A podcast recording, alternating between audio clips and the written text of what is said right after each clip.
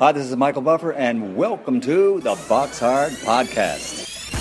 Hello, everyone. This is Mikey Garcia. This the monster from the swamps, Regis Rougarou Prograis. Hey, what's up? This is King Carlos Molina, former IBF world champ. This is Michael, the Bounty Hunter, 2012 Olympian and your people's champ. This is Charlie Edwards, flyweight champion of the world. This is Fast Eddie Chambers, and you're listening to the Box Hard Podcast with my main man, Joey Coastman.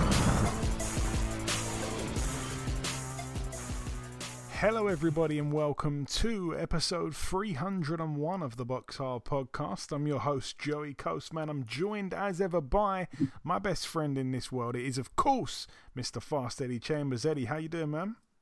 I'm good, my man. How you feeling? Always good when speaking with you, Eddie. Always good when speaking with you. This show is kind of cool because we're doing our part for women's boxing, that's for sure. Two guests, both female fighters, both world champions currently. Um, I think it's got to be the first time we've ever had two women on the show, both obviously being fighters. Um, we've had multiple women on the show before, but all the guests this week when I say all, I mean both guests this week, both females. I believe that's the first time that's happened. Anyway, before we get into all of that stuff, let's start with the review part of the show. We're going to start with a card that took place in Poland um, the week just gone. Former world champion Krzysztof Wlodarczyk, now 59 and 4 with a draw. A unanimous decision for him over eight rounds against Vadim Novopashin, who is now 6 and 3. A big mismatch on paper, but it is what it is. Moving out now to the AT&T Center in San Antonio, Texas. This is the final card to mention of the review part of the show. There wasn't too much on last week. We're going to start here with the undercard. A brilliant fight between Amilcar Vidal, who's now 13 and 0, and Immanuel Aleem, um, who is now 18 and 3 with two draws, a majority decision over 10 there for Vidal. A really, really good fight. A lot of people not happy though with the outcome. A lot of people believing that Aleem did enough to win, uh, to, to win that one. It sounds like you saw the fight, Eddie. What did you make of it? Honestly, that was one of the ones I seen. I I seen clips of the uh, you know the main event, but I missed the rest. I feel so bad. But yeah, that was actually a really really good fight. Interesting all the way down to the wire. The only thing was, you know, I don't even want to say the decision was that bad. You know what I mean? But most, including myself, thought that Aleem won. He did more. Um, his his his he might not have landed all of the most telling blows in the fight, but he was sure throwing in combination. He was he was he was inside, outside. He was doing everything. Kid was he was boxing beautifully, and I, from what I understand, he's he's had a loss or uh, I think he has been stopped once too. So you know what I mean. It's it's it was nice thing to see him back. You know, doing well. I mean, I really didn't have. I didn't. I've never seen him doing, uh, doing much of anything because I never watched him fight before until then. But he was like he gave a good account of himself and then you do all that work just to turn around and get a decision that you just so you know, I don't say you can't believe, but man, I mean I guess it's boxing, but man, you know, you put that kind of work in, train hard and, and you come in and you do the work, you do the job you're supposed to do and you still don't get the decision. It's a rough kind it's a rough sport, man. It's a hard way to make an easy buck, you know what I mean?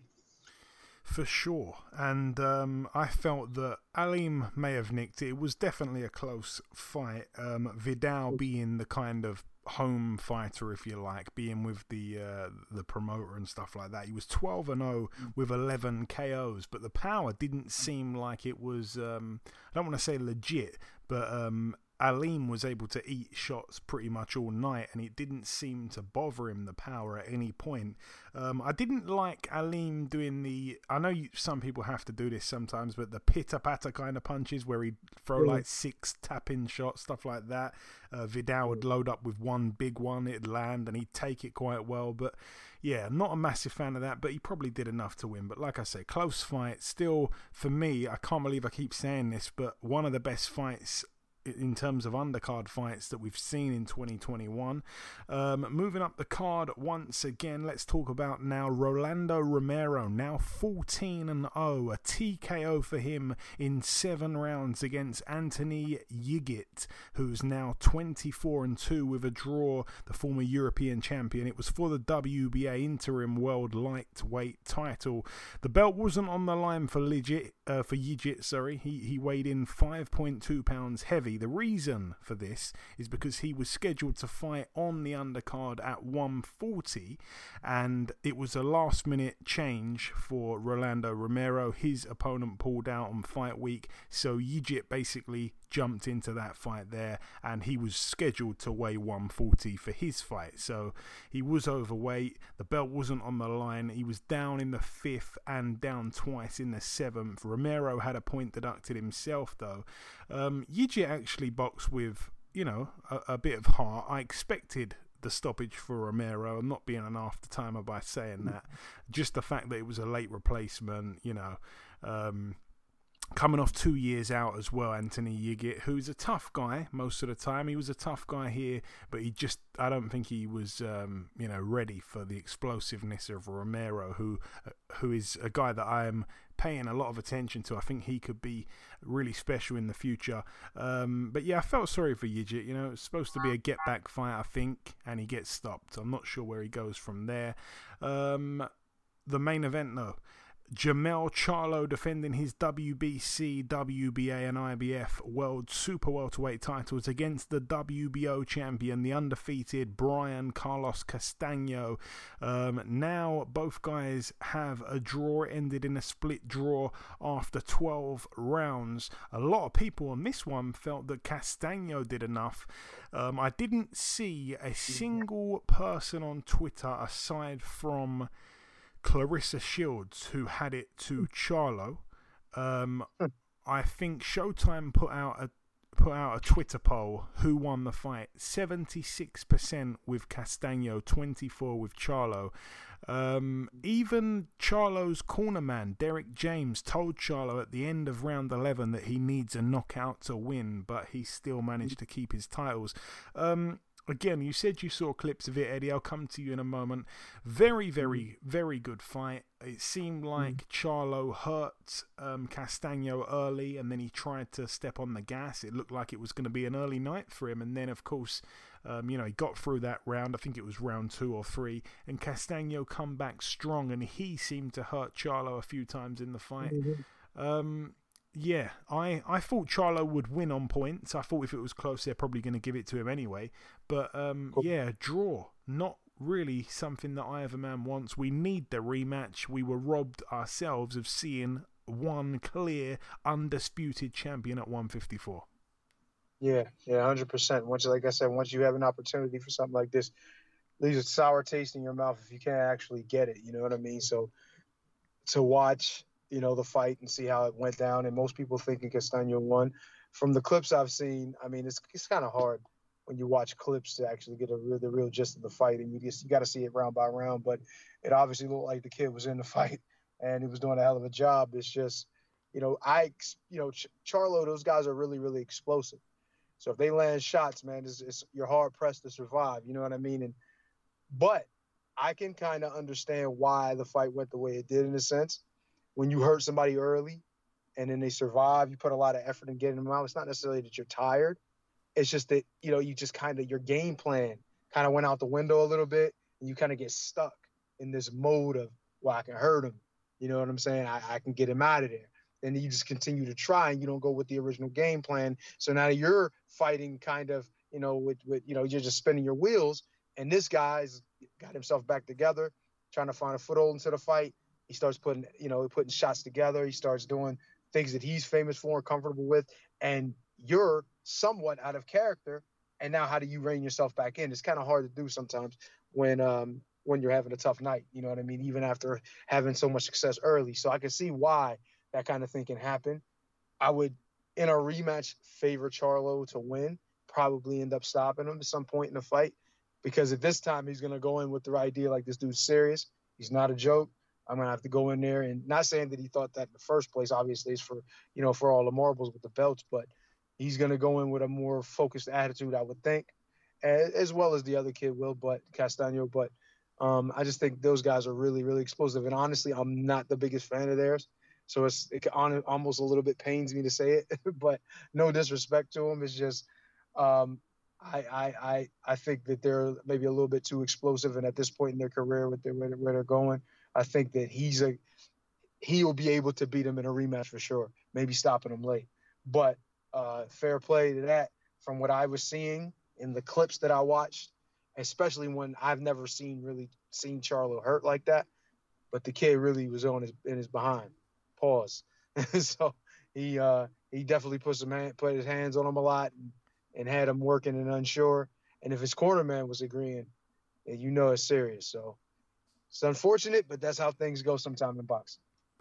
Yeah, and I did my best to warn everyone on the podcast last week. I said Castaño's got a deep pedigree, man. He probably beat yeah. Erislandy Lara in his in his one draw, and like I say, beat Errol Spence in the amateurs, who I forgot is is a stablemate, um, a gym mate of of, of Jermell Charlo. So uh, mm. yeah, he was at the fight as well, looking on.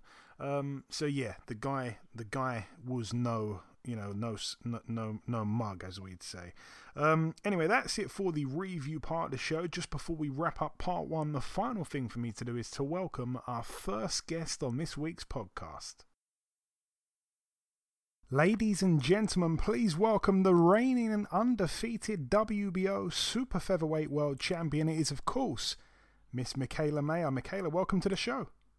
Hi, thanks for having me. It's absolutely my pleasure, Mikaela. So, first things first, it's great to have you on the show. You're without a doubt one of the top female fighters right now.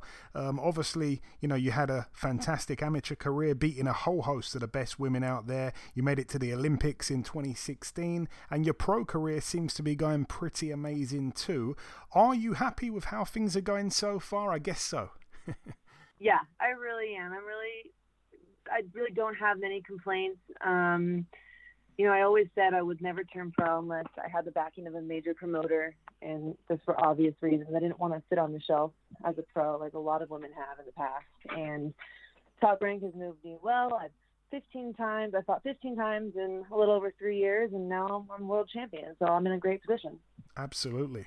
And I feel like as soon as you turned pro, it was only a matter of time, for me anyway, before you became world champion. I felt the same about maybe two other Olympians from the USA team, uh, probably Shakur Stevenson and Claressa Shields, maybe Gary Russell. But anyway, let's talk about that night your, your world title ambitions came to fruition. Halloween night 2020, uh, you boxed the undefeated teak tough world champion Ewa Brodnicka, a points win over 10 Tell me about that night in your own words and what, of course, it meant to you, Mikaela.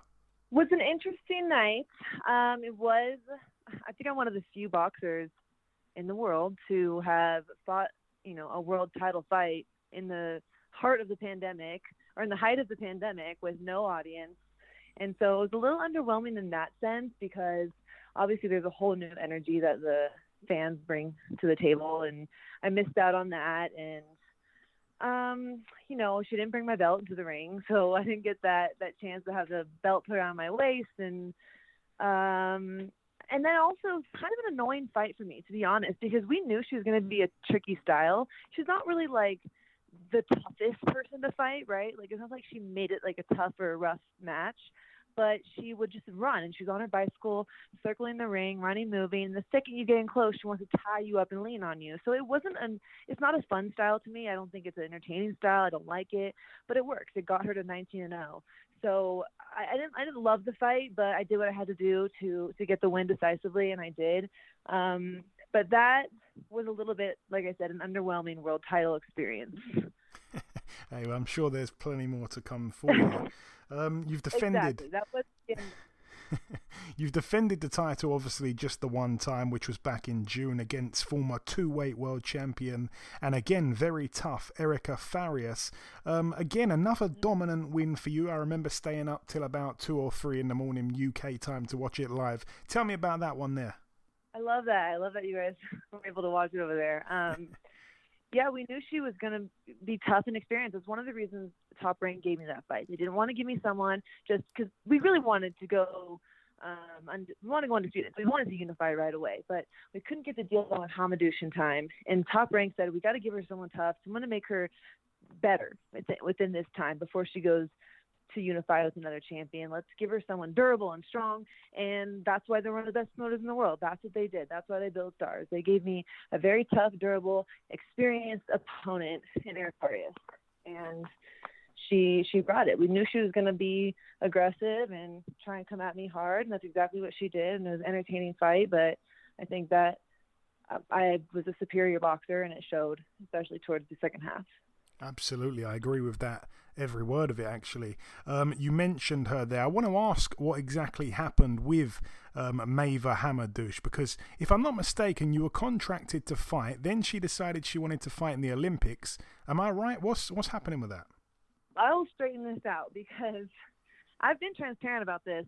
I put it on Twitter and everything.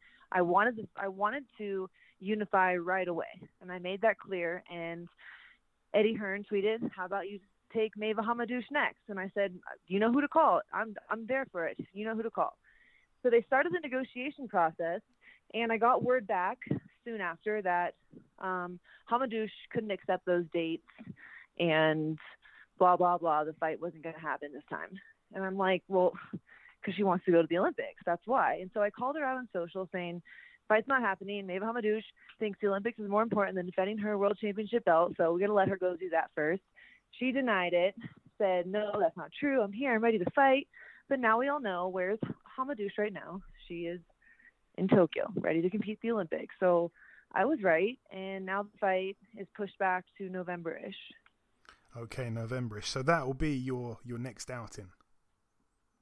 Yep, that's already done. The deal is done. I knew about it weeks before the Farias fight. I just couldn't say anything, which is rare. I've never had two fights scheduled and you know ready to go like that. But we had to get through Farias first, and then I immediately announced that the Hamadouche fight has been done for weeks. Okay, and I love the way that you are very transparent because again, you don't get this too much in, in, in boxing, not just women's boxing, but it's very hard sometimes for fans to follow what's going on. But you seem to be quite a straight shooter, which I think a lot of people appreciate. Um, I want to ask you this as well. Uh, it's a bit of a fun question here. I'm going to just throw in. I know you've had um, a couple of little feuds, I guess, on, on, on Twitter. If you had to send a Christmas card, Mikaela, to either Terri Harper or Stefy Bull, who's getting that Christmas card? Oh, I Stefy Bull ain't getting shit. And that includes my belt. He wants the attention. He wants to hop on Twitter and talk shit to my opponents for, or to Harper's opponents for her. And to me, that's so unprofessional. It's not what a coach should be doing. Coach shouldn't be worried about the limelight and the and the shit talk. Leave that up to the fighters. I don't respect that at all. But I'll send one to Terri. Yeah, yeah. No, I thought you'd say that because I don't I'll feel like a. I'll send a nice little. I'll send a nice little hurry and get well fast so that we can give the fans what they want. Exactly, card. and that's a fight. That's a fight that all fans want. I feel. Um, I I do kind of get the impression that it's not like a personal thing with Terri. It's more towards Stefy. It's uh, it's yeah. It's, I, I see what's going on Well, there. for Stefy, but it was originally towards Terri. You know, let's let's get this fight done. Let's make things happen. And uh, the beef originally came when she got the title shot ranked number 13 when I was number one contender in the division. And it, you're gonna take what you can get. I get that, but I'm gonna say something about it. And I think that that needs to change. Like you should, you should be top 10 who gets a shot at the world title. Yeah, and that's what I'm saying. A lot of people, I think, almost forget that she somehow leapfrogged you into fighting for a world title. I still don't know how she did that one, but it is what it is. Um, a lot of girls in the super featherweight or lightweight division have a dream of fighting Katie Taylor. Is that something that's on your bucket list at all, Mikaela? Oh yeah, that's always been on, my on my list, and I've always talked about fighting Katie Taylor, and it's it never happened in the amateurs, and I plan for it to still happen in the pros, and I'm hoping that once I go undisputed at 130, that we can work to make that happen. I think it'd be a great fight for the sport, and I think that who you know whoever does come out on top at 130 will will get that opportunity, and I hope it looks for that to be me for sure. Yeah, for sure. Because I like do plan on moving. Yeah, you plan on moving. I do up. plan on moving.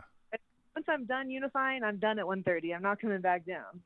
Okay, okay, yeah, that makes a lot of sense, and I just think it's it's a brilliant position that women's boxing is in. Um, you know, for yourself to have, I guess, so many available, not available fights, but available opponents that people want to see you fight. It's like sometimes, you know, women's boxing gets kind of, I guess, underappreciated for the lack of competition that's there, the lack of fights that can be made. Whereas I feel like there's probably five or six fights that I personally would love to see you involved in, and it looks like you've you've got that attitude to make those fights happen, which, like I say, is is excellent to watch from the outside. Um, tell me what happened. Well, Sorry, Mikaela, go on. I just want to add that is why 130 is the most stacked competitive division in women's boxing right now. There's so many matchups to be made. From 126 to 135, even to 140, there's so many fights to be made, and so that's the reason why we're on fire. And then also it's another reason I kind of had to open my mouth on Twitter and start the talking because one thing boxing, women's boxing needs to continue to do is create rivalries. That's how you reel in the fans, and so that's what this division has. That's why we need to see you and Harper in the ring for sure. That's uh, it's a fight yeah. I really want to see. Tell me what happened, Mikaela, with this ESBC boxing game because I saw you tweet something. Um, from my point of view, obviously, I'm sure you agree with this. It's amazing to see a new video game on boxing come out after so many years. The graphics look crazy, it's exciting, but I believe they came at you with a bit of a low offer or something. What exactly happened there? I've been doing deals for years with my manager. He's trained me really well. We've always gone over contracts together. He'll tell me why we're agreeing to this, why we're not agreeing to that, why we need to take this out, why we need to turn it down, what's good about it. He's always done that for me and this contract was no different. There was things in the contract outside of money that we do not align with, that our beliefs don't align with, and I've always had to hold that standard for myself coming up as a woman in the sport and not being taken advantage of. And I'm going to continue to do that. And we didn't agree to the offer. We didn't like the offer. We didn't think it was fair, and so we didn't take it. No, well said, well said. And um, I'm going to put you on the spot a tiny bit here. My last real question for you, Mikaela. I want to ask who springs to mind when I ask you who is your favourite UK fighter? It can be male or female, it can be any era, it can be a hundred years ago if you like. Um, who springs to mind? And I just want to say before you answer, I've seen some brilliant recent photos of you with the likes of um, Tyson Fury and Josh Taylor. So I know you know your UK fight as well. I was gonna say Tyson Fury. I mean, I really do love him. I think that he's a great heavyweight boxer. Uses his jab, high punch count is exciting, and boxing needs a personality like that. I think sometimes the UFC kicks our ass when it comes to like entertainment because they let their personality shine through so much, and people love it. They love it, and I think that Tyson Fury does that for boxing. So he's up there, and I will not lie when Josh Taylor came over here to fight Ramirez, I became I mean, he's suddenly on the top my top five favorite fighters. For sure. Like I love his style. I can relate to his style in a lot of ways because he's tall and can box, but he likes to take it to you. He will take it to you and and hold his ground and work your body and so I really like that in him and he's I think he's great. He's definitely one of my favorites now. There we go. That's two amazing British fighters. I'm sure everyone will, will agree with that. And just finally, Mikaela, if you've got any closing words, particularly to your fans here in the UK, I know that you know you get a lot of support here in the UK. Um, what's your message to your supporters from all over the world, but also the UK? Oh my gosh, I hope I have a lot of supporters in the UK. I hope I haven't scared them all away um, with my with my fattiness on Twitter. But uh, no, I really am really looking forward to one day coming over there and competing for all the supporters in front of in in the UK and also all of my non-supporters. I tweeted not too long ago. I'm kind of excited to go across the pond and get booed on my way to the ring. There's something about that element and kind of hypes me up, and so I'm looking forward to meeting both. Well, I will be cheering if I'm there, Mikaela, and I hope I hope I will be there if if if the fight does happen. I hope we do see you here in the UK. I'm sure a lot of people would agree with me. Um, I just want to say it's been an absolute honour having you on the show, Mikaela. Thank you for your time. I can't wait to see you back in the ring October time, and I hope we can speak sometime after that. Yes, whenever. You know my you know my contact now, so we'll talk soon. Okay, now it's time for part two on this week's show. This part, of course, the news part of the show. Few bits of news to go through. Firstly, the unfortunate postponement of Fury Wilder 3. It's been moved um, to October 9th. Obviously, we know the pullout because, uh, you know, Tyson Fury had some COVID people or whatever COVID infected people in his in his camp. So the new date, October 9th at the T-Mobile Arena in Las Vegas. It's good to see the fight uh, rescheduled quite swiftly, I guess. Um, it's a fight we just want to get out of the way, really, for what's next, to be honest. We just hope that Tyson Fury doesn't uh, look past Wilder for any seconds in that fight because it only takes one punch, as he knows. Um, Frank Warren has announced a card that will be taking place on. Um, oh gosh, when is it actually? This is took me uh, by surprise. August 28th, it's going to be uh, Brad Foster against Craig, not Craig Cunningham, Jason Cunningham. That one is for the EBU European, British, and Commonwealth Super Bantamweight titles. Elsewhere on the card, Anthony Cacace defending his British Super Featherweight title against Leon Woodstock. Um, we've also got Nathan Heaney featuring on the card, Anthony Yarde, Liam Davies, and Sam Maxwell against Akeem Ennis Brown for the British and Commonwealth Super Lightweight titles. That's a cracking night of boxing there in Birmingham. Actually, I might even. Uh, try and attend that one. That sounds good to me. Elsewhere, Matchroom have announced this one. It's going to be July 31st, so what's that, um, next weekend or whenever it is, we're going to see Can Xu defending his WBA featherweight world title against Leigh Wood. That's going to be on the Matchroom Fight Camp um, first night, which is, uh, like I say, July 31st live on DAZN. Um, in other news, we have the announcement that Anthony Joshua defends his titles against Alexander Usyk at the Tottenham Hotspur Football Club Stadium. September 25th. No undercard announced just yet, but that's the date. Um, wow. I mean, this is a fight I think we all knew would be coming next, I guess, for, for quite a long time now, but such a tricky one, Eddie. And when I when I see people discussing this online, there's a mixed a mixed amount of opinions, and the one I'm seeing most of is that Anthony Joshua is going to walk through Usyk and stop him. Um, I'm seeing that a lot.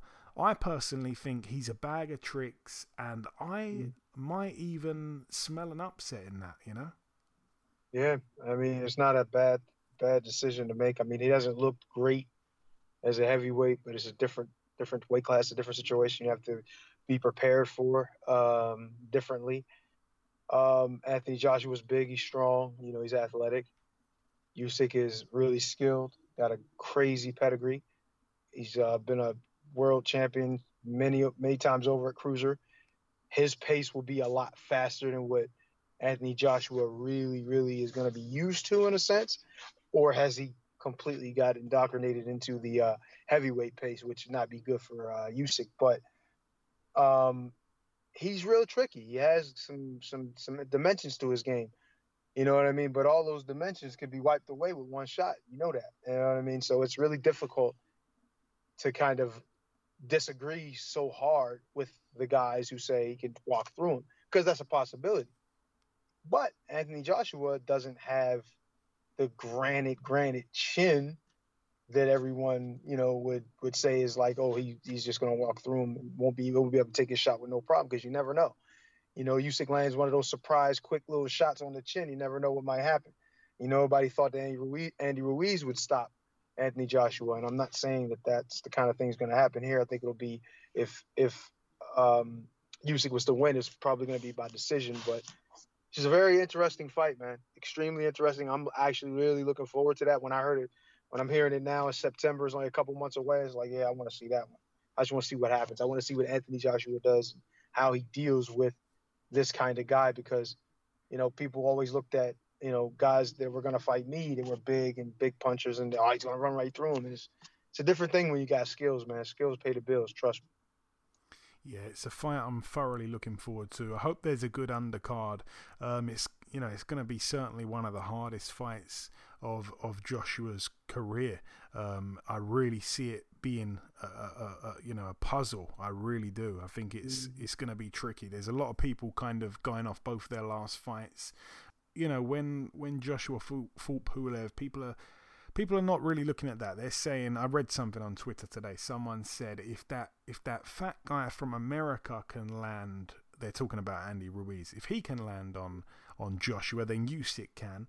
And then someone countered that by saying, well, if if um, Usyk can have a close fight with journeyman Dereck Chisora, what's Joshua going to do?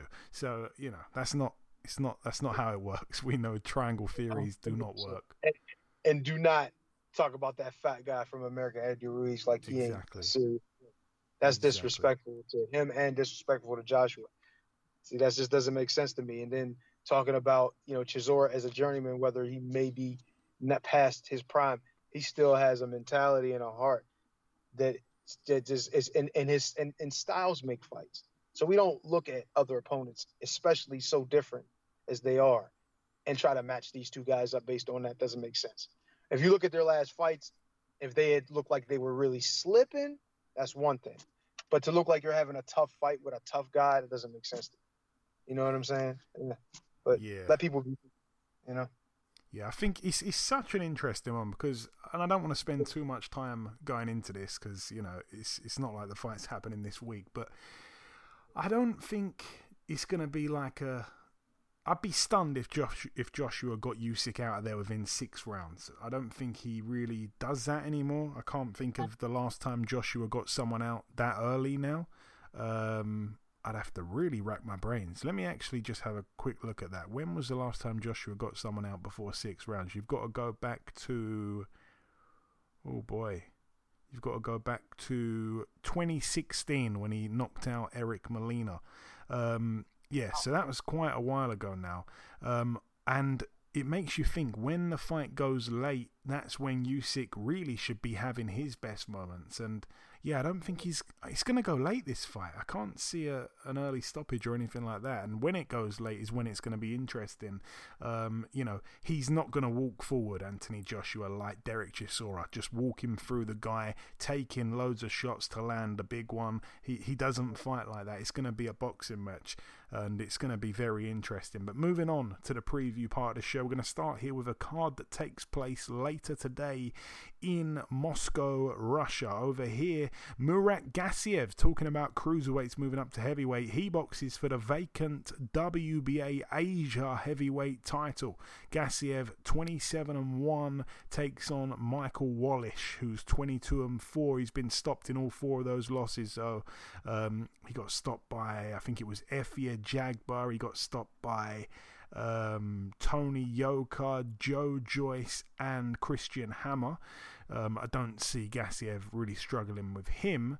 Um, elsewhere, we have well on the undercard, Vladimir Nikitin gets out as well, four and one with a draw in an eight rounder against Ralph Aghayev, who is thirty-one and nine, and uh, Mikhail Aloyan as well, six and one, the former entrant of the World Boxing Super Series in a ten rounder against Machanya Johanna, who's twelve and two. Moving out now to Germany at the Firat Arslan Sports Centre. Who do you think is topping this bill at the Firat Arslan Sports Centre? It is Mr. Firat Arslan. He's boxing in a venue that's named after him. You you can bet your uh, bet bet everything in your pocket that if it goes to the decision, they can't rob Firat Arslan in his own building. He is though 50 years of age, 48 and 9 with three draws in a 12 rounder against Ruben Acosta, who's 38 and 17 with five draws. Ruben Acosta, 42 years of age himself, so the combined ages of these two men, 92 years of age. Um, yeah, that's going to be something. Moving out now to the Wembley Arena in London, United Kingdom. Over here, let's start with the undercard. Return to the ring for Charles Frankham. He's been out the ring for a long time. He's in a four rounder against 1 and 27 Dean Jones.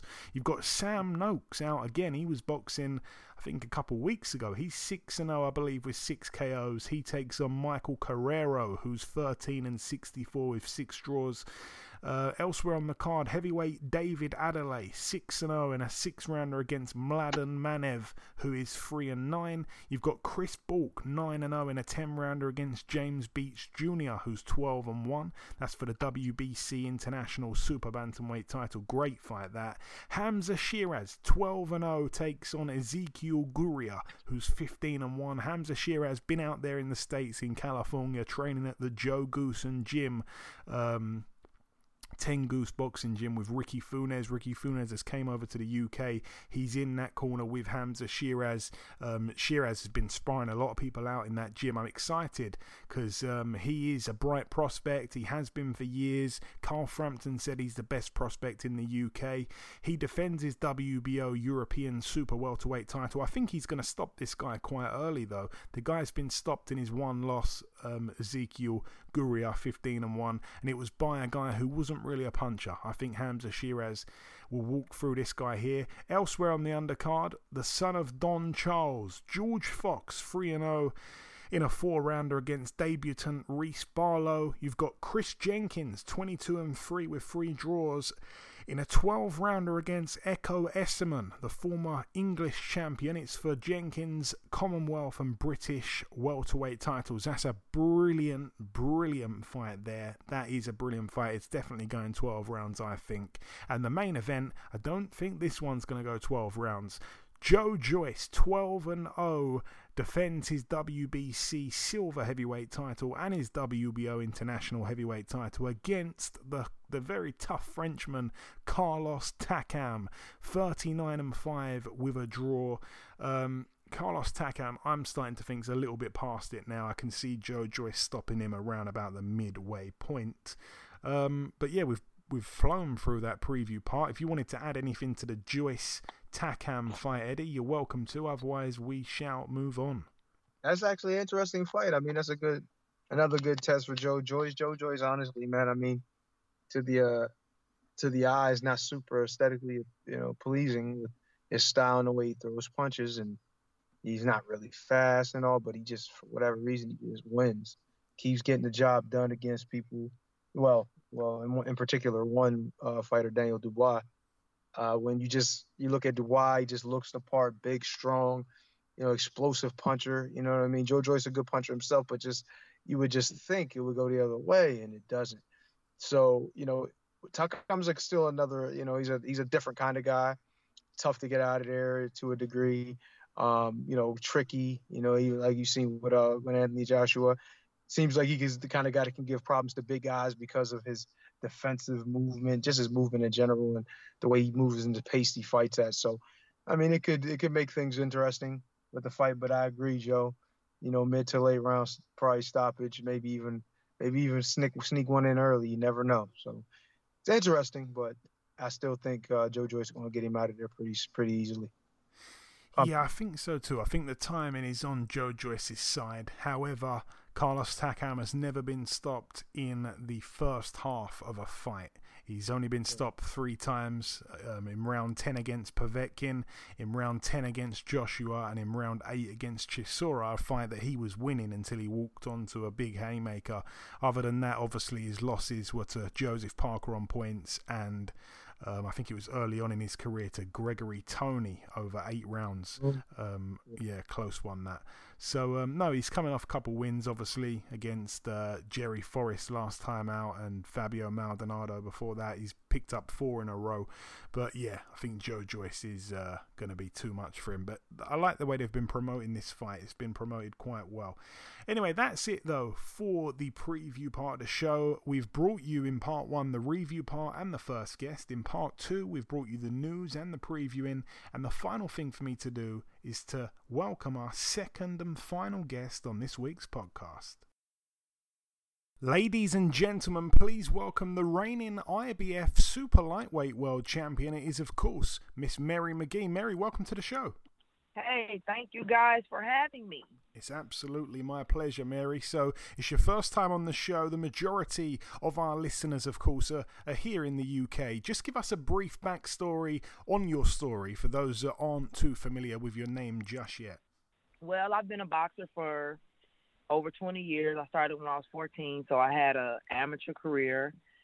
Um, I went to the pros maybe when I turned about 18, so I racked up a record of now 27 and 3 with 15 knockouts.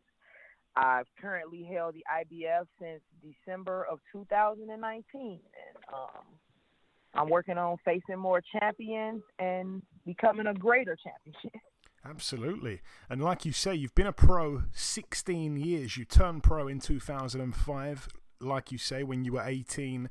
Uh, you've had the 30 fights. You had that one no contest, which um, is equivalent really to less than two fights a year because two fights a year over 16 years would be 32 fights. I know during your pro career you've had right. two year, uh, a couple of two year layoffs. Um, how come you've only had the 30 fights in 16 years? It's not that much activity. Well, if you look at the numbers in women boxing, it's not that many. Mm-hmm. So sometimes it's hard to find fights, and with a record like mine, sometimes it's hard to get a fight sanctioned. And then a lot of the girls that are are within, let's say, with equal amount of fights or you know experience as myself, they stay in different countries, and it's expensive to get them to travel here. So back in I think 2009, I had a promoter named Octavius James, and I had made it to 17 and 0 with under him, but he passed away, and he was funding a lot of my fights. So when he passed, those were the where the layoffs came in at because at 17 and 0, it was like girls wanted ten thousand dollars to just come and fight me, and I didn't have it just sitting in my pocket. So without a promoter, it was hard to get fights. Plus, I had a baby too. So. Oh, okay, okay. And I'm guessing you must have been surely working a secondary job during some of your boxing career to keep things oh, afloat. Yeah. Tell me about that. What job or oh, jobs yeah, have you had? Job. I've had a job since I was, I want to say 18. I was a, a caregiver. I worked as a CNA and a home health aide, which I enjoyed, but um, it didn't pay a lot. And then it was taxing on my body and my back and then I would do that and then have to go to the gym and train as well. So I did that all the way up until 2019 actually when I won the title. I came back and I worked for a little bit, but the team that I was working with advised me to kind of focus more on boxing. Yeah, okay. No, that's great to hear that because, like I said, a lot of people don't know about these kind of things that boxers have to go through, especially, uh, you know, in women's boxing as well. One of the things that I love most about boxing is that a loss can either make you or break you. After losing for the first time, some people completely write you off. I want to talk about that that first loss that you picked up against Brooke Dierdorf. It was a close one over six rounds, though. Did you feel you did enough there, Mary? No, I didn't. I didn't even train. I was um I was in a state where I had a few months before I had lost my brother and then I had lost my promoter, the guy Octavius. So that's the fight came after him. And when I fought her, um, I wasn't mentally focused at all. But I thought me being 17 and 0, excuse me, me being 17 and 0 at the time, I felt like, oh well, I haven't been beaten, and I was young, so it was a lesson learned. I took the fight thinking, oh, I can beat her, whatever, and I didn't train how I should have, and she trained hard for me. So she outworked me, and by me mentally not being focused, I just didn't have enough to pull through the win, and I got my first loss. And you're and I'm glad I got my first loss. Yeah, you're honest about yeah, it, as you yeah, say. I, it was it was a lesson. Yeah. Um, e- even though what I say about losing for the first time in a boxer's career can make you or break you, there's two types of losses when it comes to losing on points: a close loss, obviously, and a wide loss. Um, that loss, you know, there's a reason behind that. That's fine. Sometimes mentally in a close loss, some people still consider it a win. I know you didn't do it with that one, but um, when there's a wide loss, how you rebuild, how you come back from a wide loss shows the character, shows what's on the inside. And this brings me perfectly into mm-hmm. The year 2013, which I'm guessing probably isn't your, your best year to, to look back on. Uh, you had the two back to back losses uh, with Holly Holm and then, of course, Erica Farias. Now, both losses, particularly the first one, were wide losses on the cards. Give me a quick rundown on those two fights, and I guess the place you were in mentally at the end of 2013 after suffering those two wide losses. Well, once again, see, 2013 is a few years ago. I was still young and immature, but with the Holly Holmes loss, Holly Holmes was just at her best that night. It was her last fight in boxing. She was older than me then. I think she was the age I am now, maybe 32 or 33 years old. She was somewhere around in there and she was just at her best. She was focused. She was in great shape because um, maybe later I'll send you this picture of me and her on the scales, and you can just see the difference in our bodies that she was just ready. And I feel like I did okay in that fight, being that I was dealing with such a stronger opponent. But even when she would hit my arms, it was like, oh my gosh, she's so strong. And she was just on fire that night. So that was her night. Now, the fight with Erica Farias, um, I, I try to be the type of person that don't make up any excuses, but I don't feel that I was really treated fairly in that fight. If you go back and watch the fight yourself on YouTube, you'll notice that the you know how when you go to the corner and some fights they'll show what's going on in the corner and the rounds between. They cut they cut those round they cut that out because the referee came to me and my coach every round and threatened me. I'm gonna take a point away from you if you do this. I'm gonna take a point away for this. So I just I've been by me being young and not mentally strong, I wasn't able to tone that out. Okay. Yeah, if you go watch the fight, they don't show the rounds in between, none of them. Because every round the referee came to my corner and warned me for something. Then he took a point away from me. He said for using my arm. So yeah, with that fight, um, um, it's a lot of variables that went into that fight. For one, when I got to the airport, I went to the international airport in I think it was Miami here in America. When I got there, they said that the person that booked the tickets didn't pay a, a reciprocity fee. I don't know if you ever heard of that. It's a fee. It was something new, I'm guessing. Um, it's a fee that you had to pay to enter the country. So, being that that fee wasn't paid, I couldn't travel. I had to sleep at the airport overnight. So, me and my trainer stayed at the airport while my manager was on the phone trying to fix it. He finally got it fixed. He had to pay three hundred and some dollars for us to travel. But this is something that Erica's promoter was the one who booked the tickets. I'm sure they told him when he booked the tickets because they said that well whoever booked the tickets should have paid it. We tell them when they book them. So whoever booked the tickets was told, but they didn't pay it. So that left me stuck. So now I'm traveling. I'm thinking I'm going to get there with five days to rest. So I lose a day because I have to sleep in the airport. So now I get on the plane. I travel for ten hours.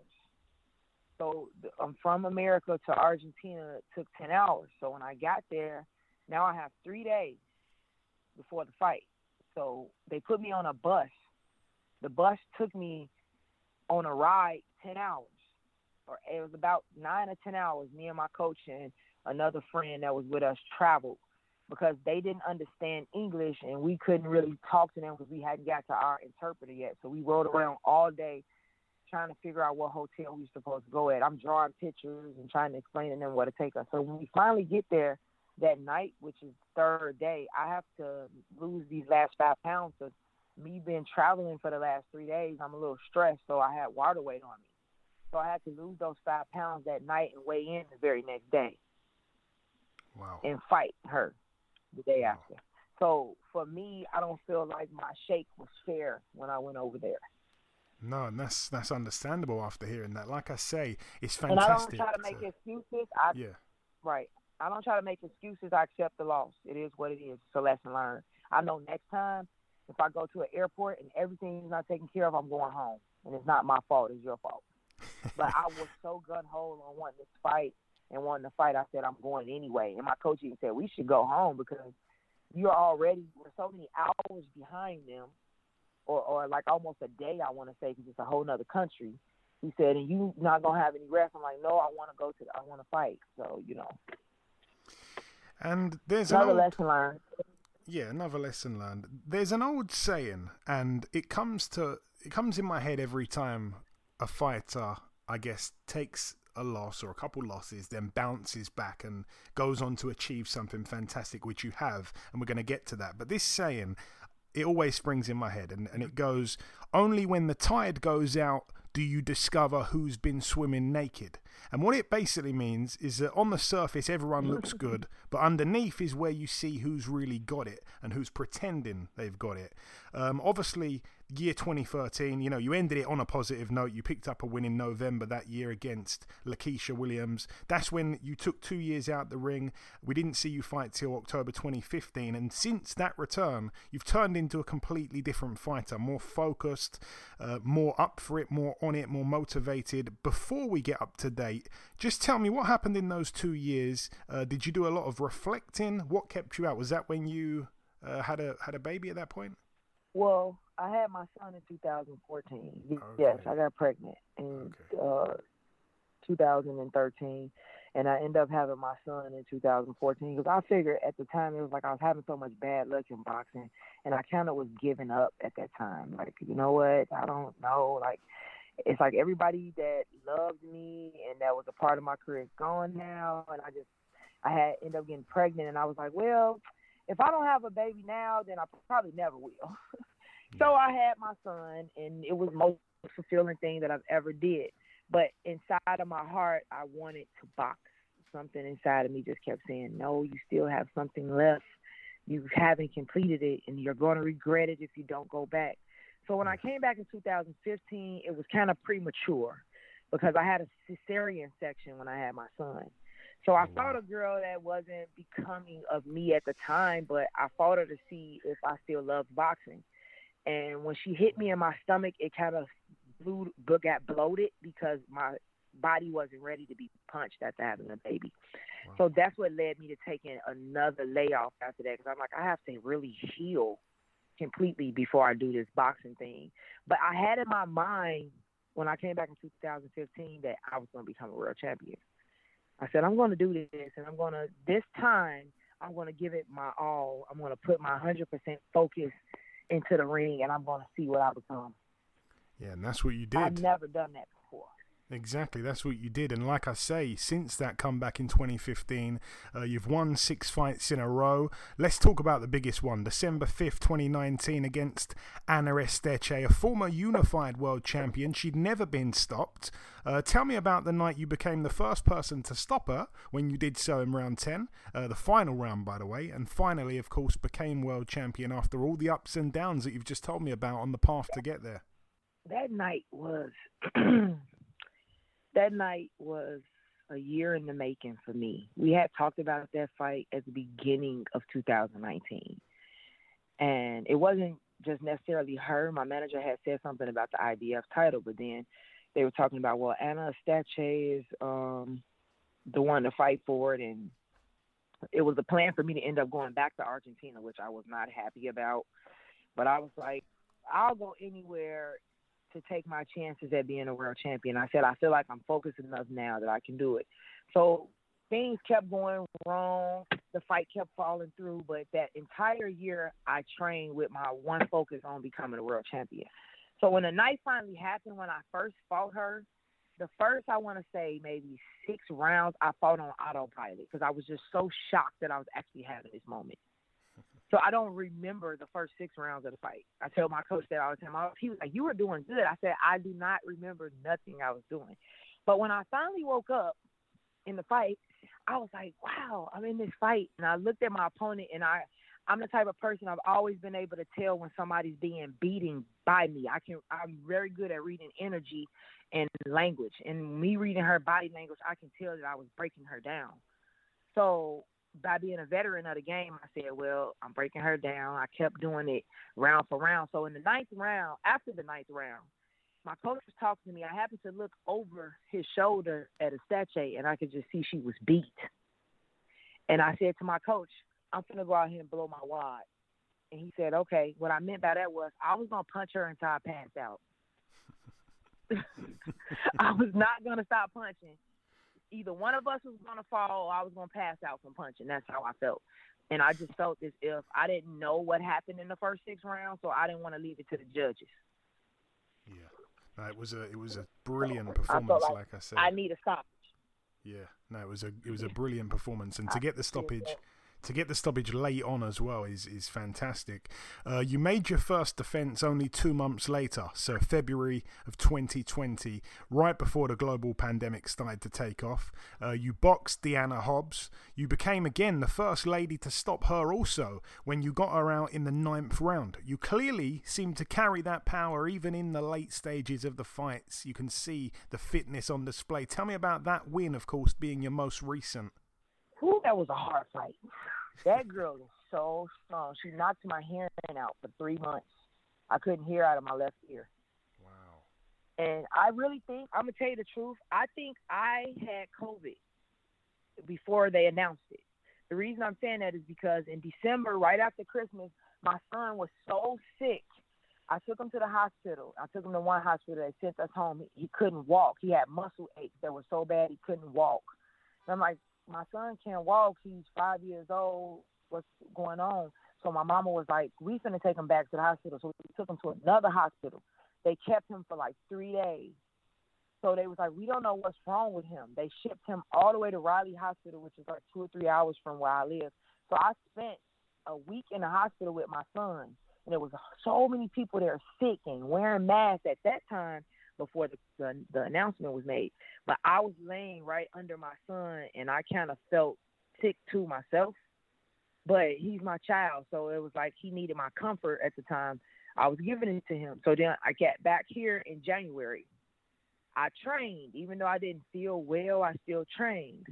And then when I saw her, I could kind of tell in the fight, I'm like, wow, it's like I don't feel as good as I should. But no excuses still. I, I had just fought a world champion, so I, I prevailed through. But that girl is so strong. Like she, we were fighting, and I felt her power, and I'm like, man, she's super strong. So she hit me in, I want to say the eighth, was it the eighth round? She hit me, and my hearing got knocked out. And I told my coach, it felt, it felt like I was underwater. Like the crowd was loud at one point, then I couldn't hear anything. So when I went to the corner, I said to my coach, I said, I can't hear nothing. And he mouthed to me what to do. And I said, okay. So I went back out and I knocked her down. So then after I knocked her down, we fought a little bit, and then I ended up getting a stoppage. Yeah, I Which rewatched was it a the other day. It was it was fan, fantastic. Um, you know your upcoming your upcoming fight, which which will be a defense of your IBF, and also for the vacant WBO, you'll be boxing Victoria Bustos. Uh, the fight takes place August twentieth in Cali. Uh, Bustos is another girl who has never been stopped, so you seem to keep fighting these girls who've never been stopped. Um, tell me about this this upcoming fight and uh, what you know about your opponent. Obviously, being very experienced, being in there with uh, Braekhus, for example, Katie Taylor, Erica Farias twice. Uh, she's been a world champion twice before. Is this going to be your toughest fight? You believe? No, not at all. This is going to be my best performance ever.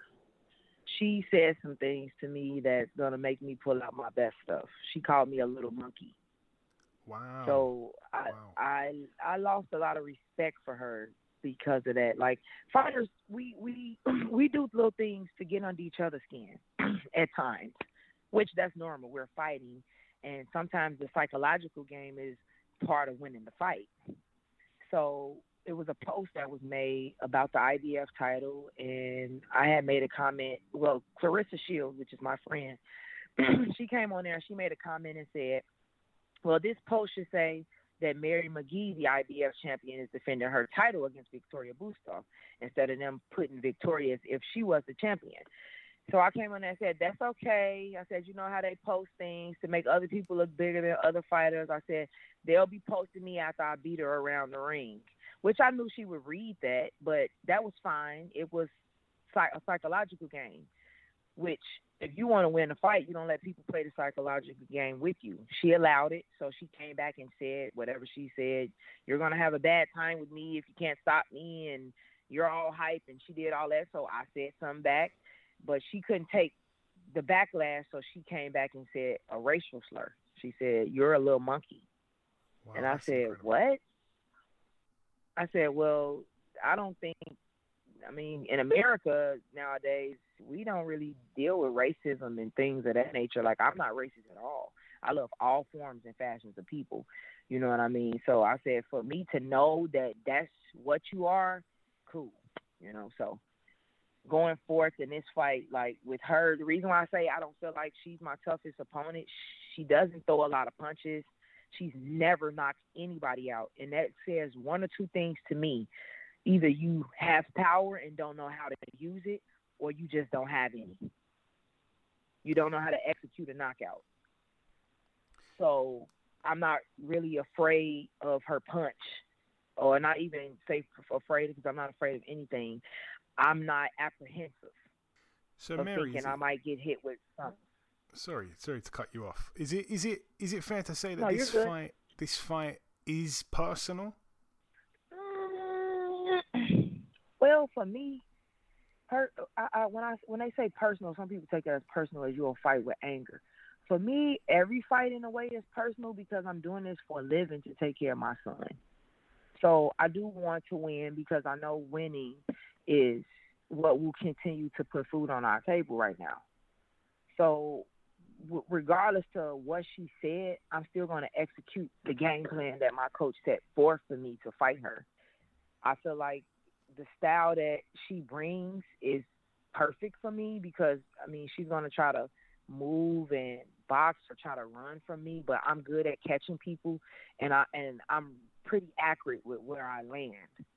And for her, it just gave me a little more motivation because not just necessarily her, it just for people, for my people, the people that follow me. Like I'm from the black community and mostly it's black girls or other black people that look up to me. So when they heard that she said that, they're more offended than I am. So they want to see her be beat. So I have to give my people what they want. Okay, well there we go. I mean, I'm excited for the fight. Um, I think it was obviously wrong what she said, but it seems like it's you. You've took a positive away in the term that it's going to give you that extra fuel, that extra kick. You're in the form of your life right now, so I'm expecting a, a, a fabulous display. Um, just briefly, I want to I want to ask you this: Katie Taylor is fighting a girl soon that no one uh, is really happy about seeing that fight. I, I can't actually remember the girl's name at the moment. I mentioned to you that you'd be a great fight for Katie Taylor. That's a fight that also interests yourself, right? Yes, yes. Katie Taylor, I got a lot of respect for Katie Taylor. And people, the problem I have with people being upset about Jennifer getting the opportunity, what's wrong with that? Like, especially people like Jessica McCaskill's team that are the main ones saying we have no respect for Katie. Well, Katie took you on when you were nobody she gave you a shot. So what is wrong with Jennifer Han getting her shot? And the problem is, people have to understand women boxing is a pond and not a sea. And men boxing, to every one male fighter, there's another thousand in his weight class he can pick from. To every one female fighter, there might be 100 fighters, maybe 60 in her weight class to choose from. It's not that many. So everybody has to be given an opportunity somewhere, somehow, in order for us to see if they even have talent. Jennifer Han might give her the best fight we ever seen. We don't know. But obviously, she's somewhat worthy for her to get the fight. Yeah. Yeah. Okay. Um, like, like they they feel that she should only fight killers every time she step in the ring. Not saying that Jennifer Han is not one. I don't really know of her boxing that well, but I've heard of her like in like I've heard a few things lately since the fights come about. But beforehand, I didn't know much about her. But I'm just saying that to say they feel like Katie Taylor should only fight all of the killers. Though that's not fair. Yeah, no, I understand where you're coming from. I think some people are a little bit frustrated that um, that you know Jennifer Han's only boxed once in the last three and a half years, and really she's uh, you know more of a featherweight than a lightweight. But no, I can understand what you're saying as well. Um, you mentioned Jessica McCaskill and her team. Uh, Rick Ramos, a guy I've seen you having exchanges back and forth with. Where did this issue start? Because I feel like there's a bit of beef there, and um, we don't always see beef in women's boxing. So I'm I'm curious to know. This could be a and great fight down the line. Beefing is Rick. Just Rick. Hey, Rick, by the way, has got Rick has got clothing for every single uh, clothing item that there's ever been thought of. You can get any kind of Rick Ramos uh, gear. I believe he's even got, um, you know, t-shirts, hats, uh, flip flops. Even I see Jessica McCaskill with a with a swimsuit on that said Rick Ramos on it. Yeah, I think that's more so because that's her boyfriend, but but um, I'm gonna say this. Now let's break the Ricky Ramos thing down. Back to the pregnancy, because this goes back to that. After I had my baby, a year later, when I wanted to make a comeback, I went to the gym. When I went to the gym, they wanted me to spar. I hadn't sparred in a couple years, so my friends came in the bathroom and said, "Hey, be careful with that girl Jessica. She doesn't know how to work with anybody whatever. This is before she became the champion that she is, of course. They're like, be careful with her. She doesn't know how to work. I said, whatever. But me being a veteran in boxing for so many years, it's like riding a bike. I mean, if you're not on the level I am, experience wise, I can outbox you without getting tired. So I got in the ring with her and I beat her. I outboxed her. And after I outboxed her, you know, we we me and Rick were kind of cool because Rick was like, "Well, um, you can spar with her or whatever." So we sparred together. So time went by on the the road of me making my comeback. I needed a manager. So I saw Rick was doing pretty good with Jessica at the time. He was getting he had got her the WBC fight to come up with Erica, and me and him were talking. So I said, "Yeah, I'm thinking about working with you. Uh, I don't know." Rick said to me, he was like, "Well, right now I can't really get you a fight, but I can get you a bare knuckle fight." I said, "Bare knuckle?" I said, "I don't want to fight bare knuckle. It wasn't an interest of mine. I'm I'm big on doing what's in your heart because that's where you'll succeed at." So I was like, "Nah, I don't think I want to do that." So I was talking to Brian as well. So Brian had said to me, "Well, I want to work with you." He's like, "I'll I'll tell you what, I'll get you three fights. The third fight will be a real title fight." I said, "Really?" He said, "You don't have to sign the contract until then." Oh, that was that sounded right up my alley. So I told Rick, I said, Rick, I think I'm gonna just go with Brian because I like the plan that he has for me. Rick kind of showed Grims a little bit, like, eh, you know, whatever. I thought we could still be cool after that by me coming to him respectfully and telling him, like, you know, I'm gonna work with the other guy. But instead, Rick started jump talking me, and he started like having little smart things to say. And as the bigger Jessica got, the bigger his head got. You know what I'm saying? So I came out and said, "Well, I want to fight her." Like, what fighter wouldn't ask to fight another world champion?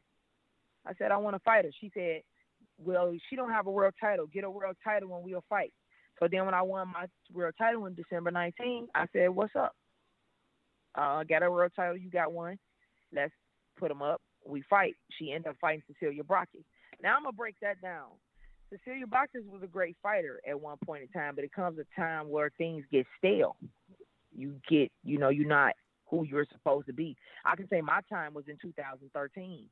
I was boxing for so long. I was wasn't doing what I was supposed to do mentally and physically, so I was losing.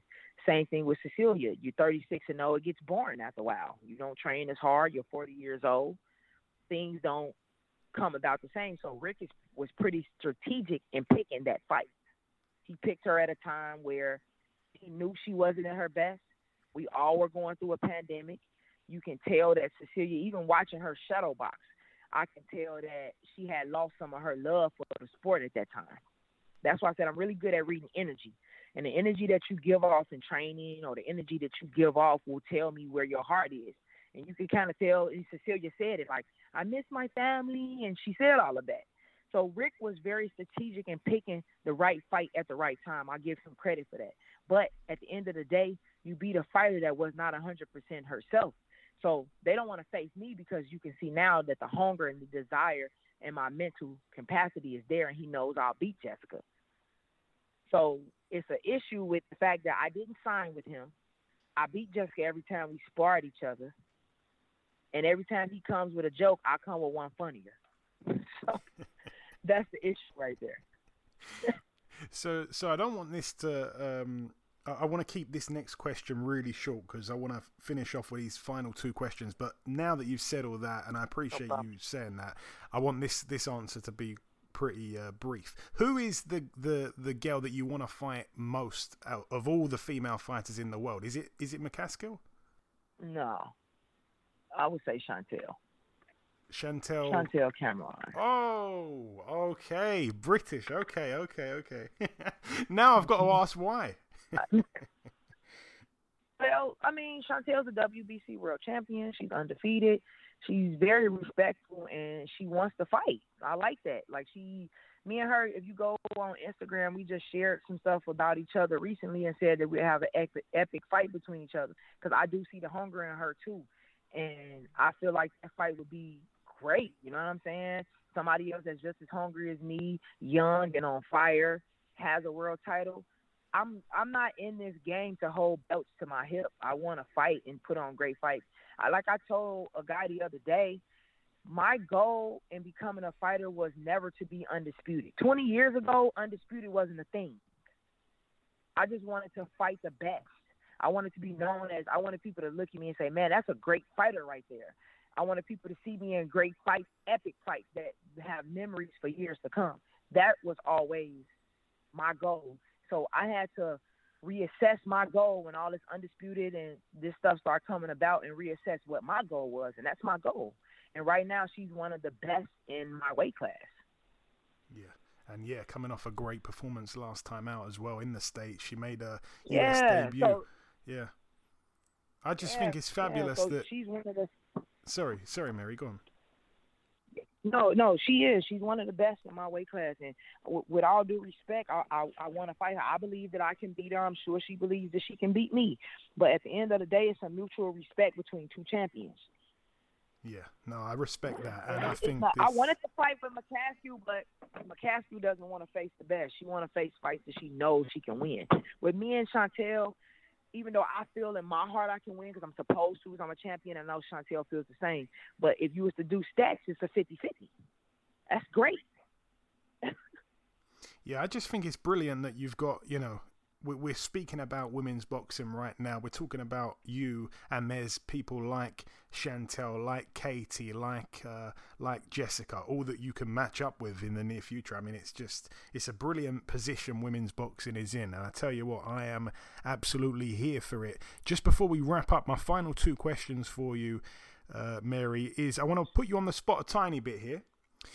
Um, we like to ask this question to everyone that we speak to from overseas.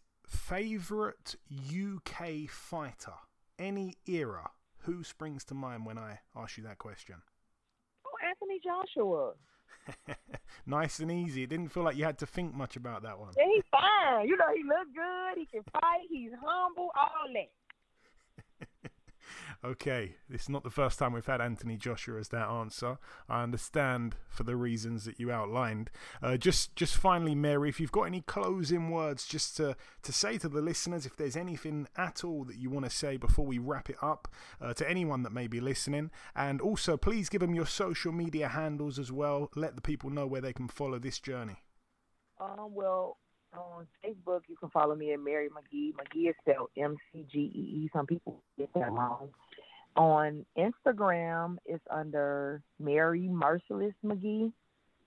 You can follow me there, and I'm on. I'm also on Twitter. I think it's Mary the Champ on Twitter, if I'm not mistaken. Uh, yeah, I believe so. But but um, closing words. I like to say, if you have a dream that burns in your heart, something that you just feel like you need to complete, you should go for it because you don't want any regrets. Well said. Well said. Those those are the words of a champion. On Instagram, by the way, it's Mary McGee underscore champion. On Twitter, it is Oh, okay. Mary McGee champ. So anyone listening to me now, please go over there and follow this lady who, believe me, is only just getting started. It would seem, despite being a pro for 16 years, it is fascinating. But listen, Mary, it's been an absolute pleasure having you on the show this week. Thank you so much for your time. Best of luck August 20th, and I'm sure we'll catch up sometime afterwards. Yes, we will. Thank you so much.